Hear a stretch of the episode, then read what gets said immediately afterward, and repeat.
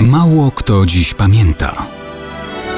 Datownik historyczny prezentuje Maciej Korkuć.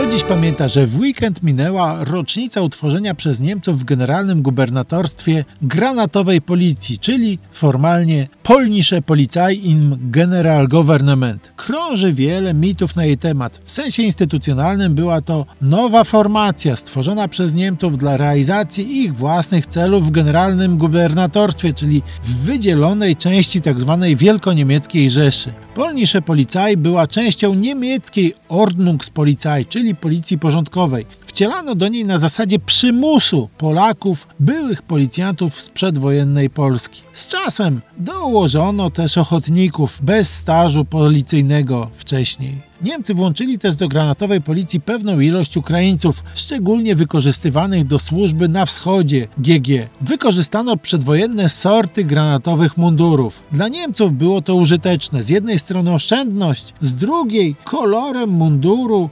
różnym od formacji złożonych z etnicznych Niemców podkreślono rasową podrzędność tej formacji. Granatowa policja została celowo zatomizowana. W każdym powiecie podporządkowano ją rasowo niemieckiej żandarmerii i Schutzpolizei oraz cywilnym władzom niemieckim.